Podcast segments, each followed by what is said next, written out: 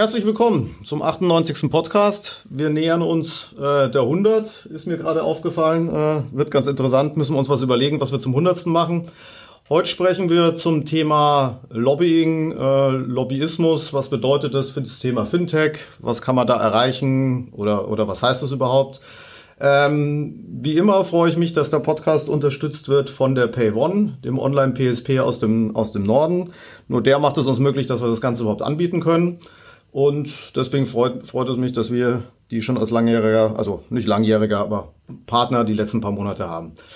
Wir haben, ich bin heute alleine, ähm, oft sind wir immer zu zweit, diesmal ging es nicht anders aus. Wir haben aber dafür drei Gäste eingeladen, sodass irgendwie die Runde schon, schon komplett ist. Äh, Cornelia von, von Figo, Marc von der äh, Fintech Alliance, European Fintech Alliance und der Markus von äh, Crossings. Ähm, wollt ihr euch einfach mal vorstellen? Cornelia anfangen, die Dame zuerst.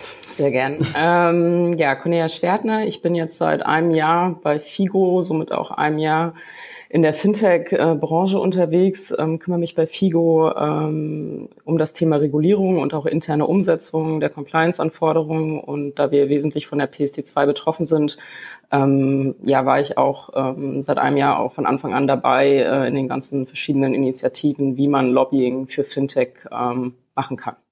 Vorher ähm, war ich selbst ähm, auch als Geldwäschebeauftragte unterwegs in der Industrie und davor ähm, habe ich Banken beraten, ähm, sehr lange bei PwC ähm, im Bereich äh, Forensic Services. Marc, willst du weitermachen? Ja, gerne. Marc Tenböcken. Ich habe vor 15 Jahren eine Firma gegründet, die Unternehmen dabei begleitet, mit der Politik zu kommunizieren, der Politik zu erklären, wo der Schuh drückt, äh, wie man die Prozesse gegebenenfalls verändern müsste, damit die Unternehmen besser ähm, arbeiten können. Hatte vor etwa eineinhalb Jahren äh, auf einer Ferieninsel die Idee, man könnte doch mal die Fintech-Branche äh, näher ins Visier nehmen. Und mir ist aufgefallen, dass äh, gerade die Fintechs äh, zu wenig Lobby, wie es so schön heißt, äh, gegenüber der Politik haben. Und ja, habe deswegen zusammen mit dem Christian Wenning einem langjährigen Kollegen von mir, die European Fintech Alliance ins Leben gerufen. Ja, Markus, machst du es komplett? Mache ich gerne auch. Ähm, Markus Laube, bin Gründer und Geschäftsführer der Firma Crossings. Wir sind im Bereich E-Invoicing, EDI, Supply Chain Finance aktiv.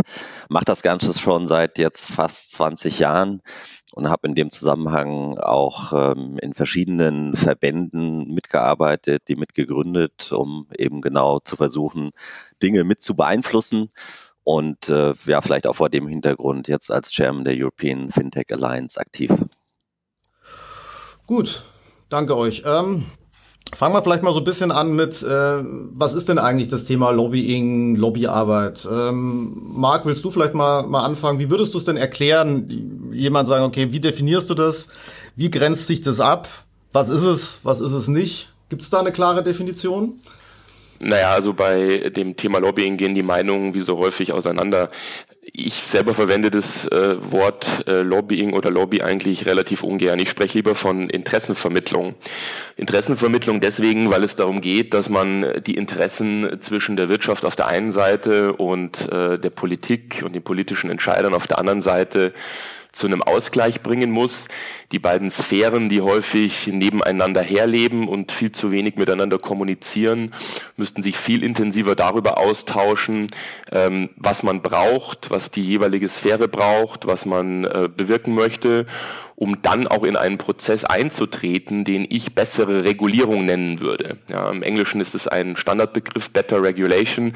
Es geht also darum, dass die Politik auch lernen muss von der Industrie, wo die Probleme wirklich liegen und nicht nur annimmt, dass die Probleme irgendwo liegen. Also diese, diese offene und ehrliche Kommunikation ist ein bisschen wie in so einer Ehe. Äh, man lebt Jahre aneinander oder nebeneinander her, äh, spricht aber nicht wirklich miteinander und am Ende äh, droht dann die Scheidung beziehungsweise der Rosenkrieg. Und das ist genau das, was wir eben auch vermeiden wollen oder das ist, glaube ich, der entscheidende Punkt, bei dem es um diesen bei diesem Sammelbegriff Lobbying geht. Es geht um den Interessensausgleich, es geht um diese Kommunikation zwischen diesen beiden Bereichen, der Industrie auf der einen Seite und der Politik auf der anderen Seite. Ist es wirklich nur Politik auf der anderen Seite oder ist Lobbying nicht auch ein Stück weiter oder Interessensvermittlung nicht ein Stück weiter? Also gibt es immer die beiden Seiten oder kann man sich da auch andere Konstellationen vorstellen? Man kann sich auch andere Konstellationen vorstellen, wenn man natürlich jetzt etwas äh, näher in die wissenschaftliche Betrachtung einsteigen würde, was ich natürlich jetzt nicht tun möchte an dieser Stelle, geht es natürlich auch darum, ein Stück weit äh, die öffentliche Meinung zu beeinflussen, ein bisschen die Deutungshoheit über ein Thema zu gewinnen. Am Ende des Tages haben ja die meisten Unternehmen ähm, oder viele Unternehmen äh, B2C-Beziehungen, also direkte Client-Beziehungen, Customer-Beziehungen und der öffentliche, die öffentliche öffentliche Meinung, der öffentliche Druck hat natürlich auch eine Auswirkung auf politische Entscheidungsprozesse. Und es geht natürlich nicht zuletzt auch darum, diejenigen Stellen, die politische Entscheidungen am Ende in effektive Regulierung umsetzen müssen, also sprich die Verwaltung, die verschiedenen Behörden, um jetzt in unserem Bereich zu bleiben, zum Beispiel ähm, die BaFin oder eine europäische Zentralbank, dass diese Behörden eben auch wissen, was am Ende des Tages von der Industrie gebraucht wird, beziehungsweise welche Auswirkungen gewisse Entscheidungen äh, auf die Industrie haben werden. Okay. Wo kann denn da, ähm, Markus, vielleicht in deine Richtung, wo kann denn da ein Fintech wirklich Einfluss nehmen? Wie ist denn da so dein, deine Erfahrung jetzt aus den letzten Wochen und Monaten? Wo spielst du da eine, äh, wo kommt, wo kommt dann das Fintech ins, ins Spiel und wie ist denn da so die Einflussnahme möglich? Mhm. Ja, also das ist das ist genau im Grunde die Erfahrung, die, die ich auch gemacht habe, nicht nur in den letzten Monaten, auch in den letzten Jahren, ähm, dass letztendlich eben ein einzelnes Fintech oder auch ein einzelnes Unternehmen ähm, sicher Schwierigkeiten hat, wirklich Einfluss zu nehmen. Und deswegen ist es so essentiell, sich zusammenzutun, in welcher Form auch immer. Ähm, eben zum Beispiel äh, jetzt eben im Rahmen der European Fintech Alliance, ähm, haben wir das auch schon ganz konkret gesehen in Gesprächen mit, mit Politikern, die eben gerade bei diesen neuen Themen, und das war das gleiche auch beim, beim Thema E-Invoicing, was wir von, vor vielen Jahren schon gestartet haben, ähm, bei diesen neuen Themen, wo Politiker eben nicht genau wissen, was dahinter steckt, was was für Auswirkungen hat, was was bedeutet. Das heißt, da ist viel Aufklärungsarbeit notwendig und von daher sind da viele auch durchaus ähm, dankbar, Input zu bekommen. Und das haben wir eben auch ganz konkret jetzt schon in, in Gesprächen in, in Brüssel erlebt mit den verschiedenen Verantwortlichen, ähm, dass, dass dieser Input gerne aufgenommen wird. Und, und damit kann man natürlich dann eben auch ähm, Einfluss nehmen. Und mhm. äh, würde auch sagen, dass man das gar nicht so als, als Lobbying, das hat immer so einen negativen Touch, bezeichnen ja, ja. muss, sondern wirklich einfach nur ähm, Businessvermittlung letztendlich. Ja, ja ähm, Cornelia, gibt es da vielleicht Beispiele so aus der Vergangenheit, sagen wir mal in der Zeit, keine Ahnung, wenn man mal ein, zwei, drei Jahre zurückguckt und sagt, an der Stelle ist etwas von Seiten der Regulierung oder der Gesetzgebung passiert, was den Fintechs eigentlich schadet und wo im Prinzip eigentlich schon Tatsachen geschaffen wurden und gesagt hätte, wenn es eine bessere Interessensvertretung gegeben hätte, wäre sowas nicht passiert. Gibt es da konkrete Cases? Ähm, vielleicht so ein gutes Beispiel, ähm, die PSD2 selbst, ähm, die ja aktuell noch ähm, heiß in der Umsetzung diskutiert wird, aber ähm, der Rahmen der PSD2 ist eigentlich heute schon wieder out of date und ähm, die Fintechs, die damals äh, mit beteiligt beteiligt waren ähm, im Rahmen der ähm, oder im Rahmen des Drafts der PSD2 und des Umfangs waren halt eher ähm, Payment-lastig, also Payment Initiation ähm, lastig, ähm, was ihren Zahlungen, was, was ihren Dienst angeht. Und ähm, wenn wir heute sehen, welche Use Cases zum Beispiel über den Kontoinformationsdienst ähm, bedient werden, ist der, ist der Kreis, ähm, den die PSD2 umfasst, eigentlich schon wieder ähm, ja, viel zu eng. Und ähm, es entstehen heute schon wieder Regelungslücken, ähm, die man hätte damals schon ähm, ja, berücksichtigen können. Ähm, das ist nun mal nur leider ja auch so, beziehungsweise positiv ist ja, dass der Fintech-Bereich auch dafür bekannt ist, dass er schnell funktioniert, sehr agil ist und äh, neue Ideen auch sehr schnell auf die Straße bringt und Regulierung nun mal sehr langsam ist. Ne? Ähm, wenn wir allein den Prozess betrachten, ab wann die PSD2 zuerst diskutiert wurde und ähm, wann letztendlich sie mal gelebt wird in all ihren Ausflüssen und, und regulatorischen Standards der EBA, ähm, da liegen Jahre dazwischen und äh, Use Case Entwicklung kann innerhalb von Monaten eben äh, passieren und da ist eben auch so die Krux, äh, was heißt denn smarte Regulierung und wie bekommt man es hin? Ähm, eine Regulierung zu schaffen, in der diese neuen Technologien eben auch leben können und nicht zu stark eingegrenzt werden. Mhm. Ähm, was mich jetzt auch selber persönlich interessiert, weil ich da auch kaum oder wenig Einblick habe, ist, was passiert denn da eigentlich äh, auf der anderen Seite? Was passiert da in, in Brüssel? Wie laufen diese Prozesse ab? Wie kann man sich das vorstellen? Kannst du das mal schildern, Marc? Weil ich glaube, dass, da, dass du da die meiste Erfahrung hast, was da auf der politischen Seite, vor allem europäischer Ebene, so passiert und äh, wo da genau die, die Anknüpfungspunkte sind für, einen, für eine Interessensvertretung, an welcher Stelle. Politik ist ähm, für viele eine Blackbox und ähm, tatsächlich stellen sich einige Prozesse auch ähm, faktisch so dar. Oftmals äh, werden Initiativen für ein neues Gesetz oder für eine neue Regulierung, wie es immer so schön heißt, auf den Fluren der Europäischen Kommission gestartet. Das heißt, äh, Beamte in den ähm, Kommissionsgebäuden überlegen sich ähm, aufgrund gewisser Marktentwicklungen oder auch gewisser Erhebungen, die man durchführt, Beobachtungen, dass es doch mal wieder an der Zeit wäre, eine ja, Regulierung ähm, zu starten, äh, einen Bereich etwas stärker ins Visier zu nehmen.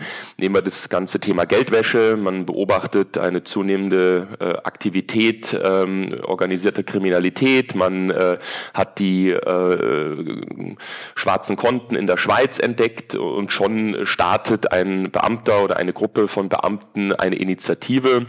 Und diese Initiative geht dann in der Regel nach einer nach einem ersten Draft, nach einem ersten Entwurf, dann äh, in Richtung äh, Parlament.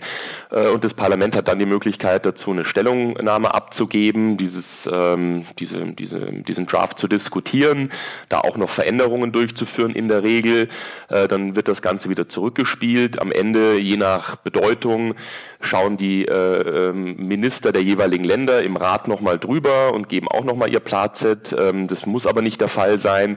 Und am Ende bekommt das Ganze dann Gesetzeskraft. Und ähm, das ist jetzt sehr vereinfacht dargestellt, wie das in der Regel läuft. Das zeigt aber auch schon, dass es in diesem Prozess der Entstehung eines Gesetzes oder einer neuen Regulierung, beispielsweise auch im Fintech-Bereich, unterschiedliche Ansatzpunkte gibt. Und ähm, idealerweise setzt man in dem Prozess möglichst früh an. Die ähm, beste Herangehensweise, um die Interessen einer der Fintech-Industrie zu vertreten, wäre es, insbesondere bei der Kommission und im Europäischen Parlament frühzeitig anzusetzen, und zu erläutern, wie die Situation der Industrie ist, wie sich die einzelnen Bereiche darstellen, um zu A zu vermeiden, dass es überhaupt zu einer Idee äh, kommt, äh, die die Branche die die Branche negativ beeinflussen könnte, sagen wir mal so, also dass sozusagen die Finger gleich davon gelassen werden. Oder dann, wenn man sich im Prozess der Diskussion und der, der Verhandlungen befindet, dann zumindest in diesem Prozess in Form von Stellungnahmen, was die European Fintech Alliance ja auch schon getan hat, dann die Position der betroffenen Unternehmen in diese Diskussion einzubringen und darauf hinzuwirken, diese Positionen und Ideen auch ähm, zu berücksichtigen. Wie viel ist denn davon ähm, Brüssel und wie viel ist davon Berlin? Wie kriegt man diesen Spagat da so hin? Muss man das nicht eigentlich dann mehrfach machen? Das kommt darauf an. Also wenn ähm, es sich eher um technische Themen handelt, ähm, die werden sehr häufig, wie ich eingangs beschrieben habe, auf dem kurzen Dienstweg ähm, über die Kommission beziehungsweise auch über die verschiedenen Regulierungsbehörden EZB, EBA etc. Ähm, auf europäischer Ebene geregelt. Sobald das Ganze dann Richtliniencharakter bekommt oder ähm, auch, ähm, sagen wir mal, eine umfangreichere gesetzgeberische Initiative äh, mit sich bringt, hat man die, ähm, den Einbezug des Rates, des Ministerrates und damit eben auch der, der nationalen ähm, Hauptstädte, in dem Fall jetzt in Deutschland Berlin, so dass es natürlich auch Sinn macht bei größeren Themen. Ich nehme jetzt auch PSD 2, äh, welches von äh, Cornelia schon angesprochen wurde, ähm, die nationalen Hauptstädte ins Visier zu nehmen. Also so eine parallele Bespielung, europäische Ebene, nationale Ebene kann durchaus Sinn machen kommt auch ähm, auf das Thema an, wenn ich ergänzen darf, kurz, ähm, denke ich, weil es gibt ja Themen, die schon EU-weit ähm, sehr einheitlich geregelt sind. Also wenn wir jetzt äh, die PSD2 sehen, die ja auch mit einem Vollharmonisierungsanspruch daherkommt, da sind die nationalen ähm, ja, da sind die Grenzen sehr, sehr eng, wo national noch, noch ähm, Konkretisierungen vorgenommen werden können. Aber wenn wir jetzt im Geldwäschebereich schauen, da ist es ja schon so, dass auf nationaler Ebene noch sehr unterschiedliche ähm, Herangehensweisen ähm, bestehen. Das ist ähm, dann auch etwas, was man eigentlich auf EU-Ebene angreifen sollte im Sinne von, lasst uns doch versuchen, das auch ähm, EU-weit irgendwo ähm, smart zu regulieren. Aber da ist es heute noch so, dass wir sehr stark auf nationaler Ebene, jetzt letztes Beispiel Videoidentifizierung, ähm, ja, diskutieren. Hm. Ist ja auch häufig so, dass dann EU-Richtlinien erstellt werden, die dann in nationale Gesetzgebung wieder umgesetzt werden müssen und das eben auch im Zweifel nicht einheitlich passiert, sodass auch hier dann nochmal Bedarf besteht, ähm, mit den entsprechenden Gremien zu sprechen. Das heißt, auch da gibt's äh, nicht nur im, im, am Anfang des Prozesses äh, eine Aufgabe für, einen, für eine Interessensvertretung, auch, sondern auch danach zu schauen, passiert die Umsetzung auch wirklich in dem Sinne oder werden da nicht Widersprüche generiert, die das Ganze wieder ad absurdum führen. Ne? Das heißt eigentlich, der gesamte ja. Prozess dieser, dieser Gesetzgebung muss eigentlich von Best Case ganz am Anfang wirklich den, den Impuls bringen bis zum, bis zum Schluss, ähm, muss man da irgendwie begleiten. Ne? Und das kann auch die Reise von Brüssel nach Berlin und zurück bedeuten. Ja, würde ich auch so sehen. Also es gibt ja dann auch häufig ähm, vor der Gesetz, vor dem eigentlichen Gesetzgebungsverfahren meiner Erfahrung nach dann entsprechende Expertengruppen, Reports, die erstellt werden. Und das sind ja da die Punkte, wo man einem frühen Stadium schon versuchen kann, mitzuwirken, ähm, was wir ja auch schon ganz äh, pragmatisch getan haben, jetzt auch mit der European Fintech Alliance, bis hin dann zur Nachbegleitung, wie du es gerade geschildert hast. Gibt es denn eigentlich Beispiele, jetzt mal unabhängig von Fintech, aber wo man auch sagt, Interessensvertretung für Startups, ich denke mal im Bereich E-Commerce oder vielleicht gibt es auch andere Bereiche, wo man sagt, da gibt es wirklich schon er Erfolge, wo man sieht, da hat so, ein, so, eine Interessenvertretung wirklich was, was bewirkt. Ja? Also jetzt auch im, im, neuen Kontext, fällt euch da was ein? Ähm, Marc, dir vielleicht? Vielleicht hast du da schon was gesehen? Also ein Bereich, der mir jetzt ganz spontan einfällt, ähm, ist das Thema steuerliche Forschungsförderung. Ähm, das äh, wird intensiv diskutiert derzeit, dass man also sagt, okay, man äh, fördert sozusagen ähm, Forschungsaufwendungen, F&E-Aufwendungen, damit auch innovative Technologien steuerlich. Ansonsten ist das ganze Thema Datenschutz eines, äh, das ist, das man sicherlich anschauen kann, wobei der Bereich etwas ambivalent ist. Ich würde mal behaupten, wenn es nicht entsprechende Lobbying-Vorstöße gegeben hätte in den letzten Jahren, hätten wir heute deutlich striktere Datenschutzbestimmungen, ähm, als wir sie aktuell haben. Und ähm, also das ist für mich eher ein Zeichen dafür, dass ähm, Lobbying hier was genutzt hat. Ist natürlich das Gegenteil etwas schwer zu beweisen, aber es ist für mich ein Prozess. Viele große Firmen wie Google, eBay, Amazon haben sehr viel Aufwand äh, betrieben, um das Thema Datenschutz, Datensicherheit anzugehen. Und ich glaube, die Situation wäre heute deutlich schwieriger für diese Unternehmen, äh, wenn sie diese Anstrengungen nicht unternommen hätten. Also wir haben auch im, im Bereich E-Invoicing den Verband ESPA gegründet, ähm, auch von vielen kleineren Unternehmen und äh, haben da direkt Einfluss genommen auf die äh, Expertenkommission der Europäischen Kommission, äh, Themen wie die elektronische Signatur bei, bei Rechnungen abgeschafft. Also da gab es ganz konkrete Auswirkungen auch schon. Mhm. Ähm, Cornelia, hast du so konkrete Ziele, wo du sagen kannst, daran machst du fest, ob das mit der Interessensvertretung funktioniert hat oder auch ein Erfolg war, äh, für Figo ein Erfolg war, für dich selber ein Erfolg war?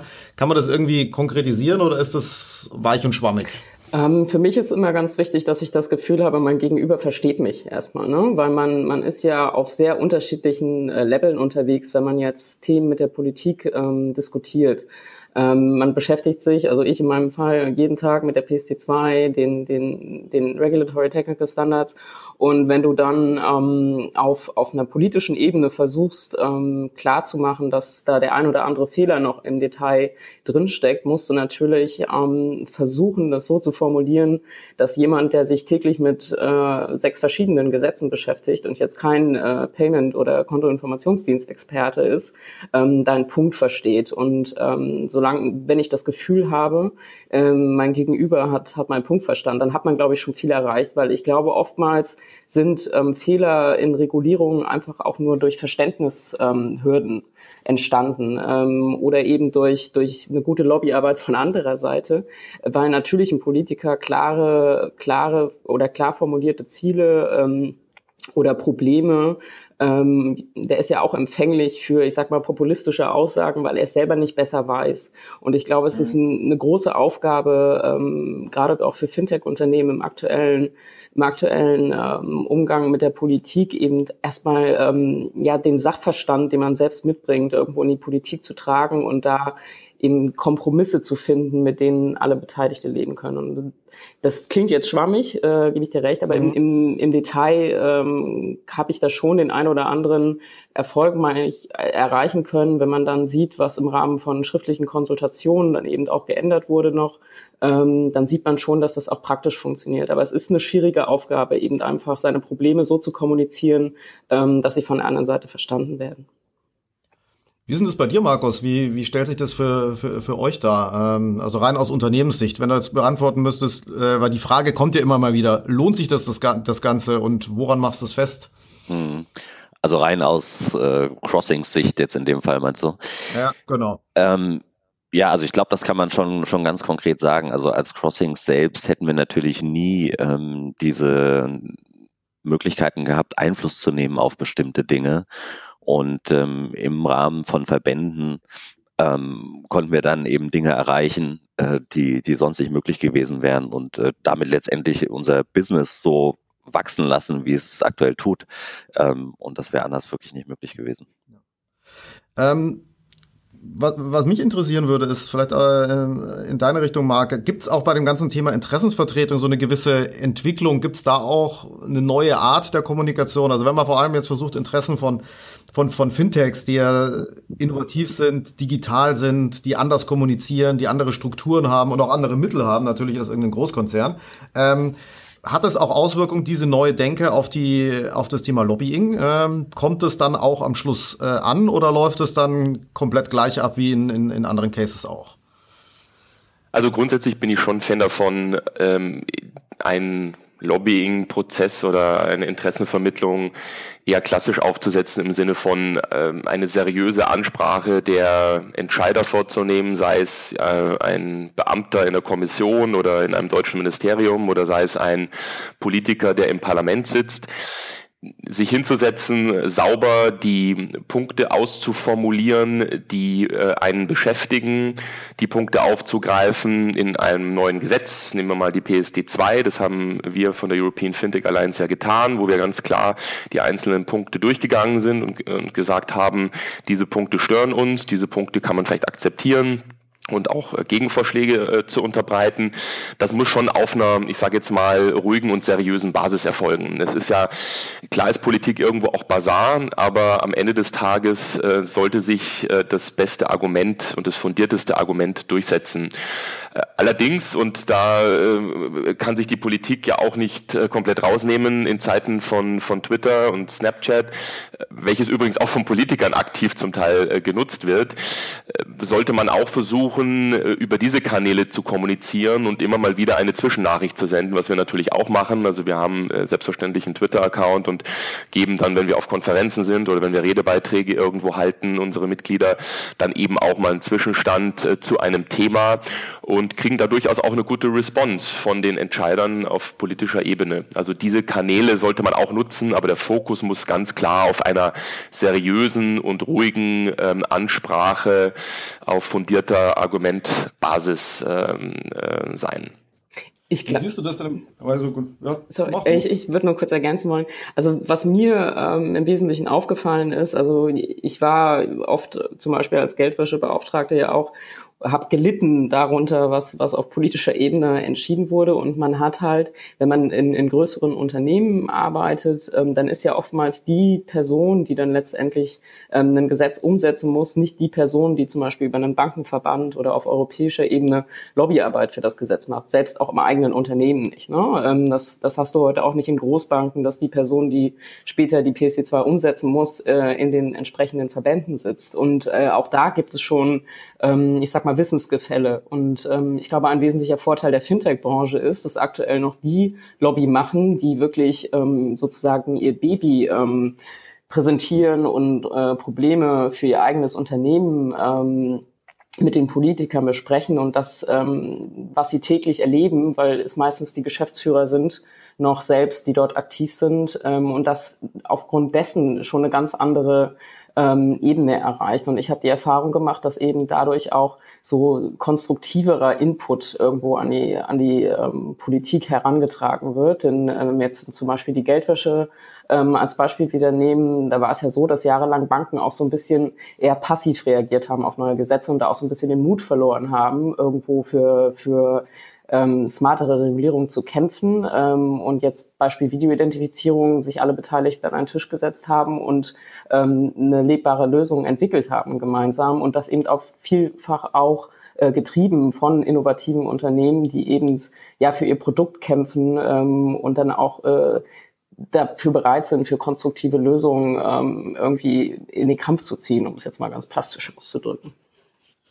Wie siehst du es denn von der Geschwindigkeit? Weil ich denke mal, dass das Kommunikation ist, was Marc gerade angesprochen hat, das ist die eine Ebene. Also wie gesagt, äh, der Politik halt auch mal neue Kanäle ähm, ähm, in Anführungsstrichen beizubringen oder zu sagen, was man darüber erreichen kann, indem man sie halt selber auch nutzt.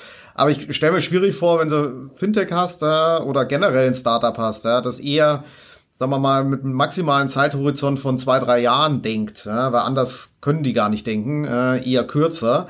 Und du hast auf der anderen Seite Vorgänge, die ziehen sich über Jahre hin.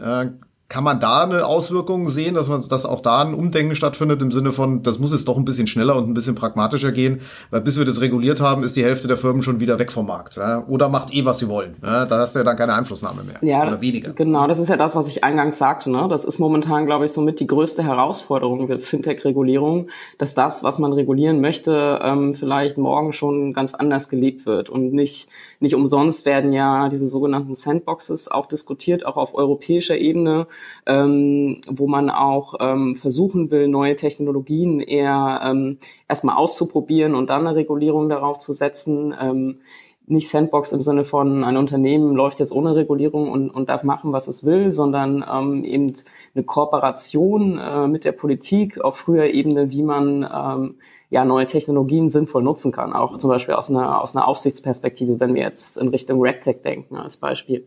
Ähm, ich glaube insgesamt, und die EU hat ja zahlreiche Initiativen derzeit ähm, gestartet, zum Beispiel eine aktuelle Konsultation zu ähm, Fintech-Fragen allgemein und wie man Fintech-Innovationen im Binnenmarkt fördern kann. Und das sind genau die Kanäle, wo man auf sowas aufmerksam machen kann, wie Politik oder wie Regulierung ähm, auf eine Weise geschehen kann, so dass Fintech weiter wachsen und, und agil wachsen kann, ohne jedes Mal gebremst zu werden, weil, weil es von einem Gesetz behindert wird oder weil noch keine Regulierung da ist. Ne? Und es muss halt einfach ähm, ja, Raum geschaffen werden, Dinge auszuprobieren, auch wenn sie vielleicht noch nicht bis ins Detail äh, reguliert sind. Und da erhoffe ich mir halt schon, dass auch die Aufsicht inzwischen so weit denkt, dass sie da flexibler wird und so ein bisschen mehr zu einem ich sag mal, Berater auch ähm, wird, der äh, neben dem Unternehmen quasi mitläuft, auch wenn noch keine Lizenz da ist als Beispiel, sondern eben ja. das erstmal beobachtet und agiler auch darauf reagiert, was da passiert. Ähm, Jetzt ist ja das, äh, das Thema, das Thema äh, Interessenvertretung, Lobbyarbeit ja teilweise auch ein schwer greifbares Thema. Ja? Und deswegen macht es, glaube ich, auch nicht so einfach, ähm, Unternehmen, Fintechs zu motivieren, zu sagen, hier, ich bringe mich da ein, ich mache da mit, äh, ich, ich weil Ressourcen ist immer begrenzt, speziell bei kleinen Unternehmen, wenig Leute äh, und äh, wo man jeden Tag immer priorisiert, mache ich das, mache ich das und äh, ich kann drei Sachen machen und fünf fallen runter. Ähm, und wenn da jetzt noch ein Thema on top kommt, ja, dann ist was dazugehen äh, nicht so einfach messbar ist ja, und auch eher einen mittel- bis langfristigen Effekt hat und keinen Effekt morgen. Ähm, wie kann man das denn, wie kann man Leute motivieren? Markus, wie würdest du das machen? Äh, weil kommen ja immer die klassischen Ausreden, äh, die ihr wahrscheinlich auch kennt äh, und die oh. du wahrscheinlich auch in der Diskussion immer hast. Ja, ja, ja das ist richtig. Also ich glaube, das ist natürlich ein grundsätzliches Problem von, von Verbandsarbeit, ob das jetzt der Kleingartenverein ist oder ähm, eine European Fintech Alliance, ähm, die Leute immer zu motivieren. Ich glaube, ähm, das Wichtigste dabei ist eben auch die, die Arbeit äh, greifbarer zu machen ähm, in, in kleinen Paketen sozusagen ähm, Ziele zu erreichen, was das dann auch sichtbarer macht für, für das einzelne Unternehmen. Also damit haben wir jedenfalls gute Erfahrungen gemacht, ähm, wenn man genau äh, na, ja, gemeinsam ein ein Problem lösen kann, äh, Dinge angehen kann, die man alleine gar nicht äh, angehen würde. Und dann sieht man auch gleich einen Effekt. Äh, und das bringt die meisten dazu, dann auch äh, doch mitzumachen. Mhm. Also eher deswegen ist es auch so wichtig, ähm, Entschuldigung, deswegen ist es auch so wichtig, äh, dass die ähm, European Fintech Alliance jetzt auch wächst, dass wir also Unterstützung bekommen von, von neuen Mitgliedern, um auch im politischen Prozess, in der Diskussion mit den Entscheidern, wie vorhin angesprochen, auch viel Gewicht auf die Waage zu bringen. Du bist ja immer nur so einflussreich in Brüssel oder in Berlin ähm, wie deine Membership-Base äh, im Hintergrund. Und ähm, je mehr Fintechs sich der Initiative anschließen, desto stärker können wir natürlich auftreten. Äh, wir haben jetzt eine, eine gute Situation, aber natürlich fragt auch die Politik, Politik, äh, wen vertretet ihr, wie viele Mitglieder habt ihr und die Verbände, die, die, sag ich mal, größte Wirtschaftskraft im Hintergrund vertreten, beziehungsweise die meisten Mitglieder, die sind naturgemäß auch in den Diskussionen mit am einflussreichsten. Hm. Wie breit, äh, weil du gerade halt auch ähm, Größe, Größe gesehen hast, wie breit würdest du denn so ein Fintech-Interessensverband ähm, sehen? Ge wie geht es bis hin zu Firmen wie äh, Visa, Mastercard, PayPal oder sowas? Würden die da auch reinfallen? Oder wo würdest du eine Grenze ziehen? Oder die klassische Bank? Ja? Also kannst du ja theoretisch jede Bank mit reinnehmen. Oder passt das aus deiner Sicht nicht? Also für uns ist klar, dass bei der European Fintech Alliance, ich denke Cornelia äh, und, und Markus, äh, wir sehen das gleich, die ähm, im Kern eine Technologie stehen muss, beziehungsweise ein, ein technologischer Ansatz im Bereich Finanzwirtschaft. Und natürlich gibt es darüber hinaus angrenzende Bereiche, ähm, also wenn man sich die Wertschöpfungskette ansieht, aber der, der Nukleus sollte vertreten sein. Deswegen haben wir auch ganz bewusst ähm, zwei unterschiedliche Formen der Mitgliedschaft. Wir haben also die Vollmitgliedschaft und wir haben die assoziierte Mitgliedschaft. In der Vollmitgliedschaft ähm, sollten die Unternehmen beitreten, die eben im, im Kern diesen technologischen Ansatz äh, mit Blick vor allem auf die Finanzbranche äh, haben, äh, beitreten. Und äh, die assoziierte Mitgliedschaft ist für diejenigen gedacht, die sich sozusagen im erweiterten Umfeld befinden. Wir äh, sind auch offen für nationale Verbände, mit denen wir kooperieren. Beispielsweise ähm, Holland Fintech, mit denen äh, sind wir in einer Kooperation ähm, oder auch mit den, mit den irischen Kollegen, sodass wir diesen, diesen Austausch auch auf der Ebene pflegen für uns ist es einfach wichtig, dass wir die Branche in ihrer Vielfalt, in ihrer auch äh, Unterschiedlichkeit, Ganzheitlichkeit abbilden und vertreten können, weil wie Cornelia es gesagt hat, es gibt die unterschiedlichen Bereiche, die eben derzeit auch seitens der Politik, seitens der Regulierer in den Fokus genommen werden. Und die haben sehr, sehr spezielle ähm, Probleme und äh, erfordern auch zum Teil Detailwissen. Und je größer der Verband ist am Ende des Tages, desto leichter lässt sich es auch auf diese einzelnen Bereiche runterbrechen. Mhm. Aber eben auch eine klare, klare Abgrenzung durchaus zu, zu anderen Aktivitäten und Initiativen. Ähm, wir, wir haben schon von Anfang an gesagt, es ist wichtig, dass die Fintechs und das, das beinhaltet sicherlich auch Introtech, Rectech und so weiter, ähm, nicht nur Startups, auch mal größere Unternehmen, aber eben zum Beispiel äh, jetzt keine Banken, ähm, um für die Fintechs einen eigenen Bereich, eine eigene Vertretung zu schaffen mit den eigenen Themen, die wir eben untereinander haben und nicht angegliedert zu sein ähm, an, an andere Bereiche und Themen. Das, das war uns ganz wichtig. Okay, das heißt aber äh, zusammen, zusammenfassend, wenn äh, Visa oder Mastercard morgen anruft, wären die trotzdem Teil davon. Jetzt keine klassische Bank, aber äh, trotzdem jemand, der technologiegetrieben da Geschäft macht. Oder wäre das äh, eine Diskussion? Das wäre sicher nochmal noch mal eine Diskussion, in welcher also Form. Marc hat ja beschrieben, die verschiedenen Mitgliedschaften.